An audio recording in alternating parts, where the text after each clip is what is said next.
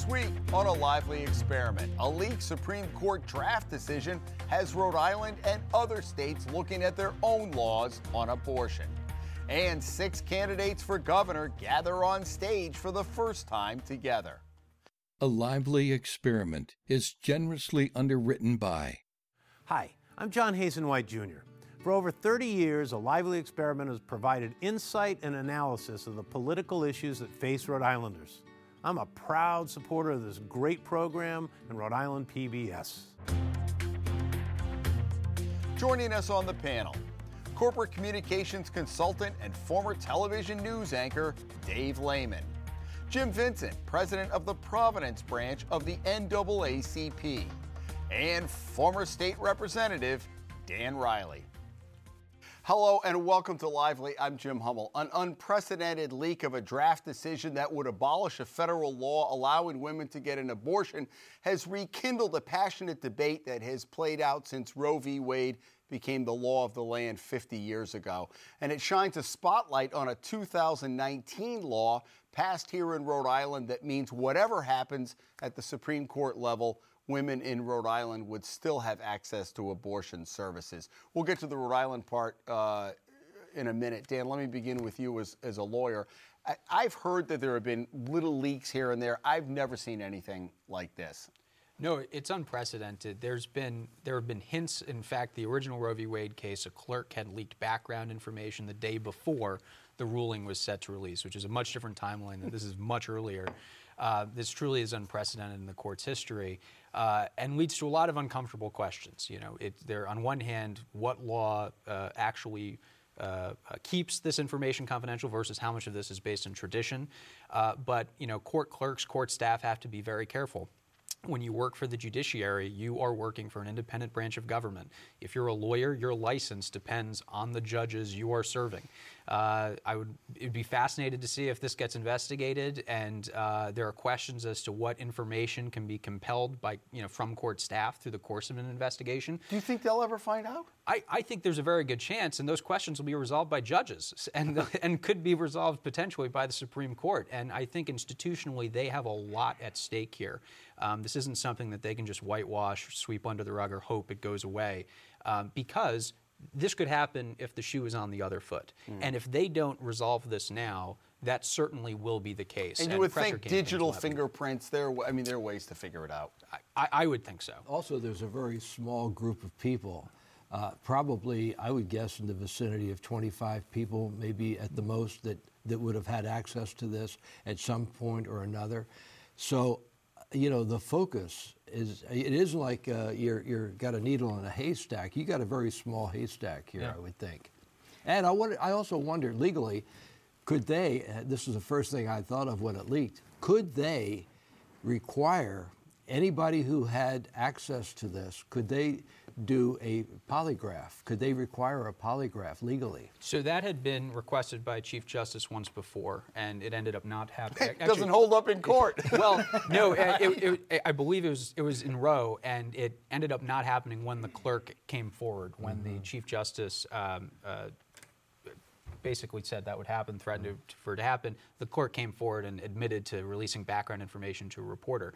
It is possible. I mean, you have 36 clerks, you have 9 justices and a handful of administrative staff. It's not really difficult to figure out who would have done this. But I think they have a responsibility to find out who, so that this does not happen again. Well the leak obviously was unprecedented, and it also, has been talked about in terms of the Republican leadership as far as being almost like a main part of the story.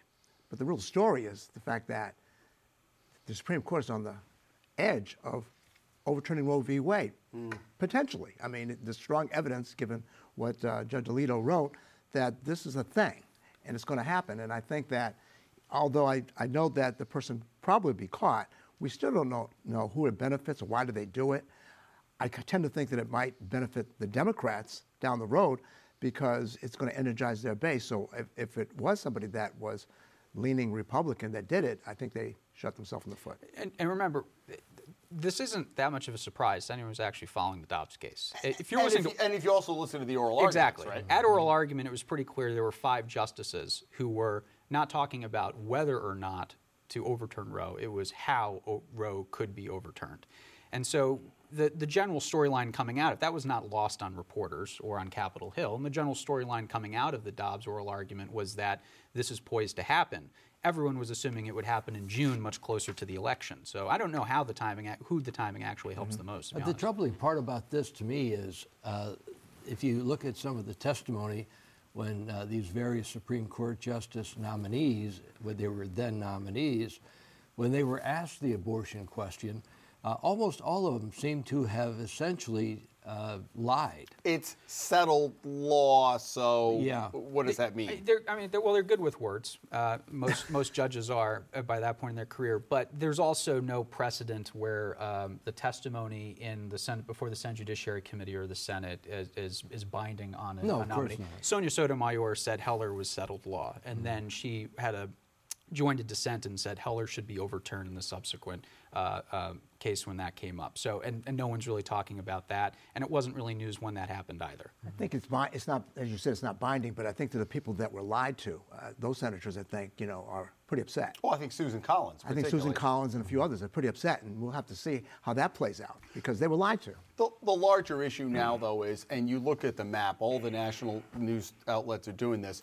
There are a number. Look, we live in Blue, Rhode Island, where they passed the law to codify here in 2019. There's so many states where there are trigger laws that the minute that federal decision comes down, and the sad part to me is this is, however you feel about abortion, it's not going to outlaw abortion. It's just going to make it more difficult for, a woman who wants to have does not want to have a child is not going to have that child. So they're going to figure out a way. But it bothers me because you think of all those red states right now, primarily red states, that have the trigger law and what's going to happen. And there are about 25 states, if you add them all together, about 25 states that are going to probably have this sort of law that doesn't allow it in that particular state. So that makes me wonder, and I saw a story last night on the news. You and I had talked about this via email. This is going to create a kind of an interesting dynamic now with the blue states or the states that don't have these restrictions. They are going to be inundated with women who are going to be coming, those who can afford to make the trip to another state. Now, if you're in Massachusetts or Rhode Island, that's not going to be a problem. But if you're a woman in Texas who may have to go some distance and make plans to do that, and then the receiving state that is allowing abortions, they are then going to be overwhelmed. Well, and Gavin Newsom has already said the door is open, so in California. Well, the fact is that, who typically has an abortion? It's usually poor women, women of color, whatever, and a news break flash. There are poor women and women of color that live in those red states. And the NAACP came up with a statement. My national president, Derek Johnson, he said, they've taken our voting rights, and now they're coming after our reproductive rights. Which right are they going to overturn next?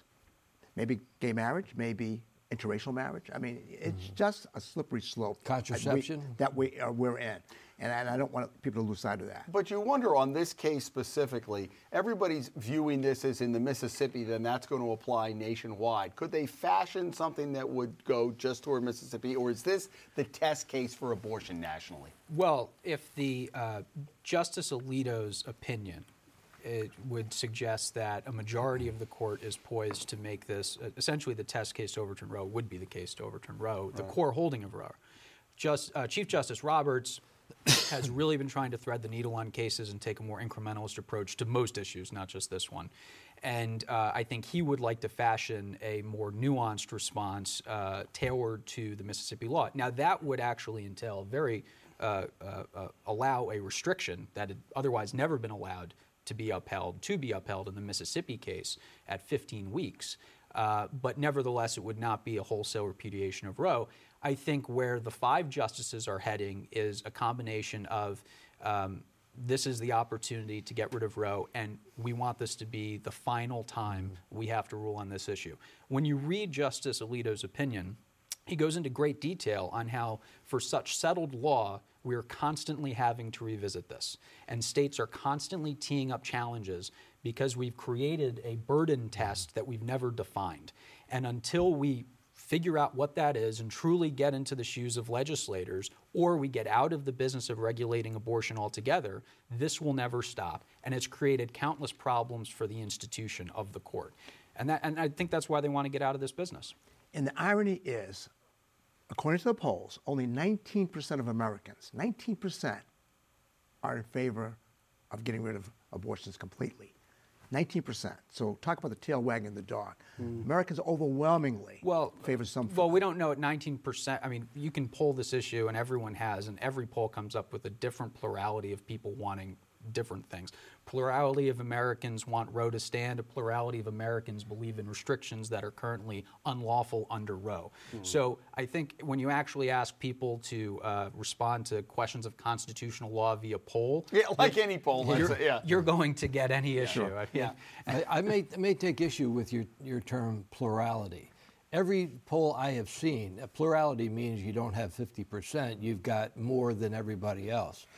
In this particular case, every poll that I have seen shows that a majority, it may be anywhere from 60% to 70 or 80%, favor some form of abortion right.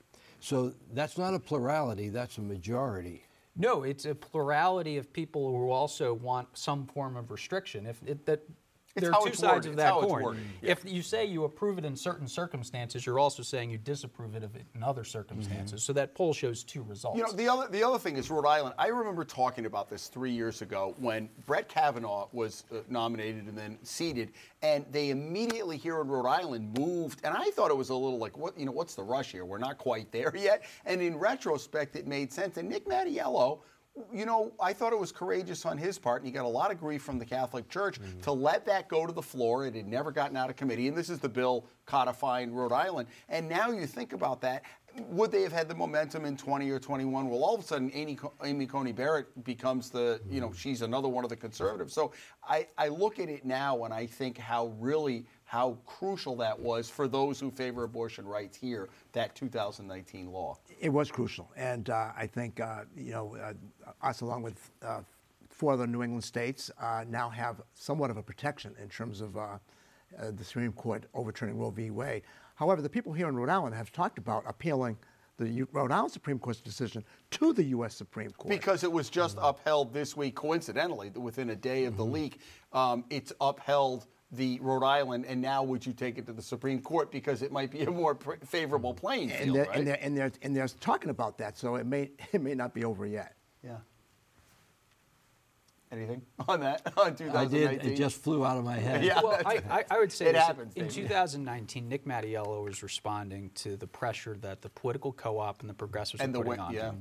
That was not. I know him. I served under him. He's a good guy, but I would not say that was an act of courage. He voted against the bill once it got onto the floor. He tried to. Well, he had it both ways. Yeah. Well, he did. And he lost the election. And still got killed by the Catholic Church. And he didn't have it both ways because he lost re-election, and this was a huge issue because of that caused that. So that wasn't really reading the tea leaves and figuring out what was playing the mental chess game. That was.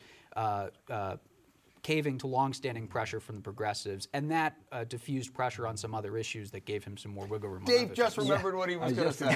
I think, aside from what we've talked about here, I think one of the big subplots to this whole thing is what impact is this going to have on the midterm elections? I think this is, if I had to guess, I think this is somebody who leaked it, who was outraged by this, and was doing it to motivate the Democrats and whatever supporters there would be from independents to get off the couch to make this a big deal. And this is also an issue that will play very well with a lot of moderate Republicans who are pro-choice but may not like the Democrat platform. All right. We've got a lot else to get to, and I'm sure we're going to be talking about this in the weeks to come. History made last week when the first superintendent of color was appointed to the Rhode Island as colonel of the Rhode Island State Police.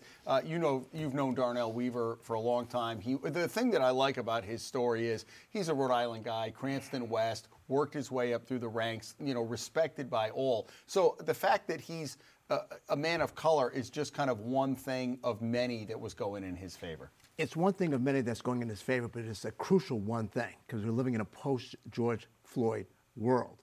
a world where there's community mistrust of police, you know, and largely for good reasons, because of a lack of accountability, and we've talked about that before. So I think that you have a person that has some lived experiences that would make a difference in terms of understanding why people might not want to embrace the police as much.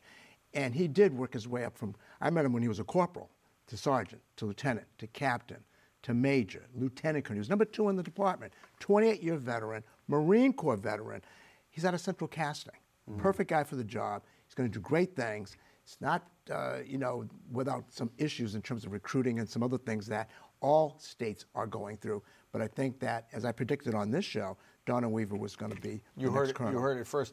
You know, it's not Colonel Stone's Rhode Island State Police anymore, and this is law enforcement in general. They're having a really hard time recruiting. And this current class, they've had a lot of people drop out. So he's really got to thread the needle between being welcoming, obviously, to minorities, but getting them ready for that academy to know what they're in for, right? Because they've got to go, first of all, you got to recruit them and make it's got to be appealing to those who you're recruiting. And you also have to be sure that there are people who are going to be able to get through the academy. A third of this current class, I think, has already washed out, something to that effect. I mean, that's not a good sign. I mean, you know, the Rhode Island State Police has a heritage that, unlike almost any other state police in any other state where I have covered the news, this is a highly respected state police, probably first among equals. It's had some problems in recent years, and I think, you know, Darnell has got his hands full in trying to work through some of the racial divides and also getting through some of the missteps that some of his predecessors have had. One concern that I've had with the state police is we had Colonel Walter Stone, who is a legend in the state police, and he had certainly had his problems as he was heading out the door.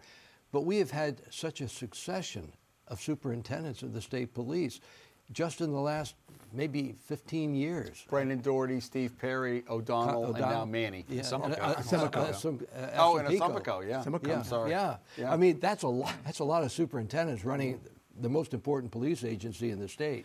Yeah, there are a few issues at play. First of all, congratulations to Colonel Weaver, and I think he's going to do an excellent job. Unfortunately, he has a lot of challenges that are the challenges that law enforcement face anywhere, and that he faces in particular at the state police. We do a horrible job just generally recruiting, and when it comes to allocating money every year, it's always, if we have the money, we find it. If we maybe have the class, they want a class, we cut it down.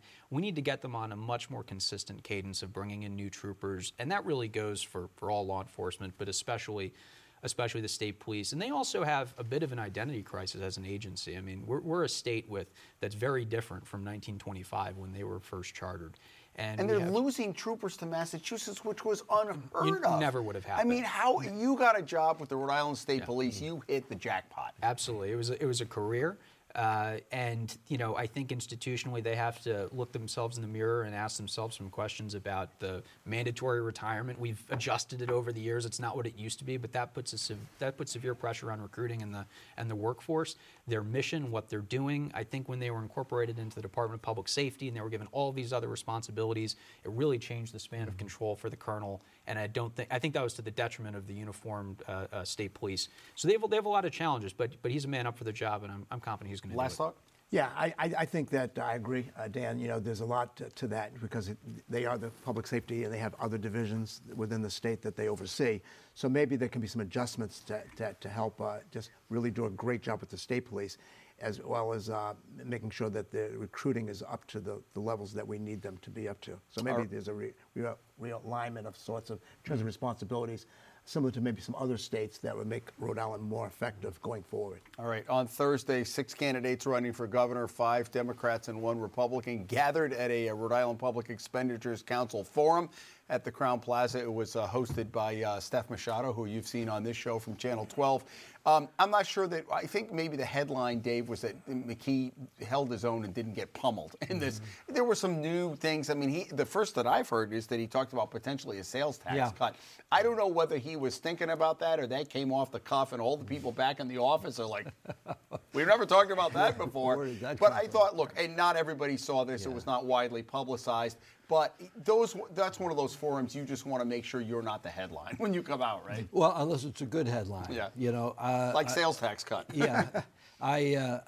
I was very surprised that they didn't take on the governor because he is the one, you know, to beat theoretically. But that was the way the forum was set up. It wasn't a debate where you could go after. Right. That'll come. Right. But, I mean, it was really Steph asking questions. Maybe people would respond, but I guess they could in the response. Well, it was the opportunity. Look, let me tell you, I've done these forums for years, and you can set up the rules the way you want to, but the dynamics take place when the camera light goes on. So, you know, I thought it was an interesting, you know, session. You kind of got a little sense of the people. I thought the one big mistake that was made was by the Republican Kalus, when she was asked, as everybody else was, what political figure do you most admire? And she said, Ron DeSantis, the governor of Florida. I'm thinking, you're in Rhode Island. You're not in Florida. You're not in Georgia. You're not in Texas. I thought that was a huge mistake because she may do that to garner support with the Republicans, but she's already probably going to have that. She's got to win a general election, and Ron DeSantis is not exactly the patron saint of Rhode Island. This is the first time we've had you on since she announced. So Ashley Kalus, she's on the air. She's got a lot of ads going on, and has the ability. It's interesting. I thought Helena Foulkes would be the first on the air because it's 4 months to the primary, and now Ashley Kalus. Maybe she lightens up a little bit over the summer and then comes back. But she has the advantage of five people pummeling each other, right? That's right. And, you know, Don Cacheri had the same dynamics at play. He self-funded, cut the first big check to his campaign, and went on the air, I think it was in February of 2002 when he first ran. And she really has the opportunity to own the field right now. And you're going to have the Democratic primary. It's only going to get more heated. You have well-funded candidates. You have well-known candidates. That is not going to settle anytime soon. So, you know, Ashley Kalus has an opportunity to define herself. She's going to do that with paid media. She has been making the rounds. She has been showing up to events. She's a first-time candidate. Getting out the door is always going to be more of a challenge for her than it is for people who are already existing candidates or existing office holders.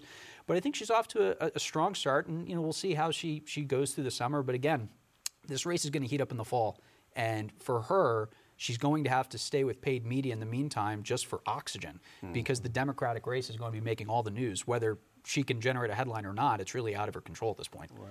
Well, you know, I think that the biggest mistake was, you know, talking about Ron DeSantis. I thought that was a mistake. I thought the biggest mistake is that she didn't know what the law enforcement bill of rights was. Right, Jim? Mm-hmm. I don't think she even ever heard of it. Right. And so, but I think that. Well, and that's one of the disadvantages from Don. We've talked about this. Don Cacheri, Link Almond, and Ed Dupree, all Republicans, Rhode Island homegrown. So there is a bit of a learning curve. Well, probably a big learning curve. And I don't think she's another Don Cacheri. Don Cacheri was established in Rhode Island, and I think Link Chafee, of course, was established in Rhode Island. So I think it might be a little bit of a difference there. But what I thought was interesting was that they all agreed with in terms of Reproduction Privacy Act. They all did. And what was interesting is how they reacted to the 1% of wage earners getting taxed with Nellie Gorbea actually agreeing with Matt Brown and Daniel Munoz that should happen with, of course, the Kalus and, I guess, Bonanno Foulkes and the governor disagreeing. But that's a tough sell when you've got a $700 million surplus and $1 billion of... And I know Nellie Gorbea talked about the structural deficits we had leading up, but that we're not there yet. Well, I disagree. I disagree because, you know, even though $1 billion is a lot of money, okay, the Economic Progress Institute said that 1% being that they're going to tax those folks will generate $144 million. All right. The Rhode Island Foundation said that $500 million or half that billion should be spent on housing. Right. And I agree. But the governor is going to only spend he's going to spend $250 million because there's so many other pressing needs. And it probably was $2 billion worth of good requests.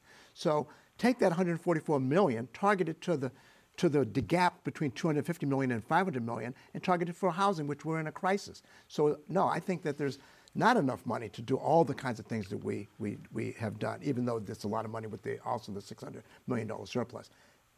Our opera's a one-time only. let's look at what's going to happen in the future. Yeah, I don't think there's any appetite for that in the General Assembly right now. No, and they also refused to take money for dedicated purposes. Restricted receipt accounts went away a long time ago because that's not how they can balance budgets easily. So it's one thing to say, and I agree, as a policy priority to allocate funding for, even from a new revenue source, for something like housing is a great idea. Unfortunately, it will meet a buzzsaw in the General Assembly for a number of reasons, not because they don't want housing, but because it would set a bad precedent for them. Mm-hmm. Just quickly, 30 seconds, what do the other Democrats have to do to break through? Governor McKee has the mic every day. What do they need to do over the next couple of months to try to get ahead? Is it advertising? Is it, what is it? Well, I mean, you know, it's advertising, it's retail politics, getting out in the community. Those who have a name, they're benefited, obviously, because they're already somewhat established in the human mind here in Rhode Island. I just think they need to find the issue. This is where they spend money on marketing and polling to find out what are the dimensions that the voter wants to know. And you've got to find that, and you've got to claim that. You've got to figure that out and then claim it and run with it. Okay, let's do outrages and or kudos. Mr. Riley, let's begin with you this week. My outrage is this Latin Kings gang member who is trying to use the criminal justice reforms to get out of prison after murdering someone. I think this is going to lead to a backlash against criminal justice reform and reinvestment generally, and I think that's a bad thing because we do need it in some form. But I don't think this is the use case that people who supported those reforms really saw. It's also highlighting things like Mario's Law, which is essentially part of the state law version of the First Step Act federally, which I think is absolutely ridiculous. We named a law after a murderer. So I think that that is my outrage for this week. That is pretty outrageous. Jim, what do you have? I have a kudo. Okay. Mm-hmm. All right. For years, we've talked about, you know, diversifying the judiciary, and people have said, you know, trying to get the pipeline working. Well, my kudo goes to the Judicial Nominating Commission because yesterday they decided to interview 9 people. And of the 6 persons of color that applied, all 6 will be interviewed. Great. And I'm going to make another prediction on your show. Here we go. Maria Farrow-Deaton, Chris Smith, Angeline Cooper, Cassidy Carvalho, Al Cardona, and Sean Fonce were the 6 people of color that got interviewed. And I predict that one of them is going to be filling that vacancy on the Superior Court. You heard it here first from Mr. Vincent. The next Superior Court judge is in that Dave, group. You get the last minute. My outrage is probably not going to be popular with a lot of people, but I'm going to offer it because it's been on my mind for quite a while since the beginning of the Ukraine war. I think the United States and its allies, NATO, I think they have failed miserably when it has come to Ukraine. We have allowed a bully to murder, create all sorts of carnage, and we have stood by. Yes, we've spent money, but we've been late to the dance with this. We should have stood up a long time ago. This nation and our allies, wealthy nations, should have jumped in there a long time ago, put the sanctions on months ago when the buildup was there. This is not a mystery. Putin has told everybody what he's going to do. He's going to try to put together the Soviet Union as it once was. Everybody says, well, we don't want to get in there or we're going to end up in a nuclear war. He's going to use that threat every time he goes into another country. We should have stepped up, and it's a shame we didn't. All right. Thanks, Dave. I appreciate it. Folks, thanks for joining us. Dave and Dan and Jim, it's a quick half hour. Thank you. Folks, come back here next week. We will have all of the news covered over the next week. Come back here as A Lively Experiment continues. Have a great week.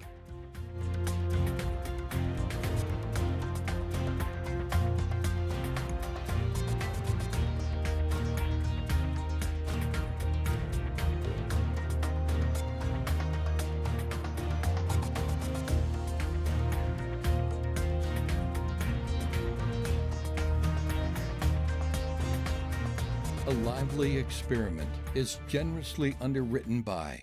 Hi, I'm John Hazen White Jr. For over 30 years, A Lively Experiment has provided insight and analysis of the political issues that face Rhode Islanders. I'm a proud supporter of this great program and Rhode Island PBS.